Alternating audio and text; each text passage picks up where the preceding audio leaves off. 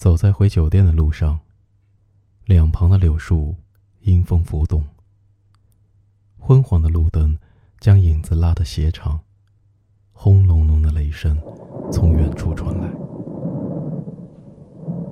路边的小贩开始纷纷收摊，一个男孩焦急地跑来，请求老板晚些收摊，并且愿意付双倍的价钱。在老板不满的嘟囔声中，害羞似的抓了抓头发。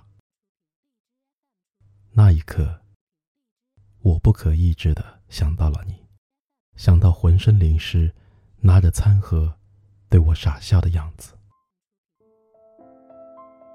你总是说爱情与我并不是唯一，我承认我喜欢追求自由，也秉着潇洒的态度过生活，但我从不游戏爱情。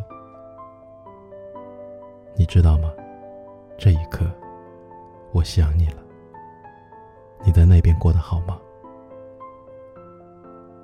以前你总是喜欢为我制造惊喜，装成布偶在街上与我偶遇，硬塞给我一些你满爱的气球，带我去看海，在海边看生日 party， 对着海螺大喊我要幸福，然后做成风铃当作礼物送我，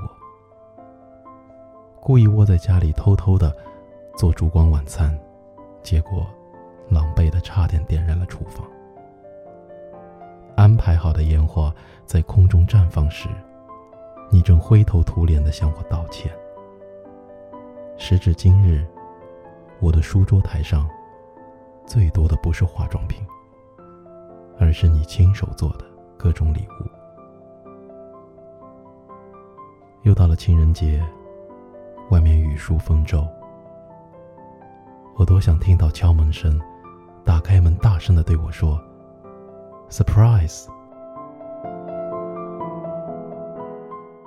或许你从不知道，我的自由里也包括了你。你和我更像是一场冒险，充满未知，却引人入胜。我的爱情如我所愿，收获了你热烈浓稠的爱，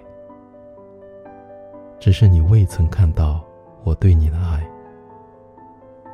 情人节到了，换我祝你永远幸福。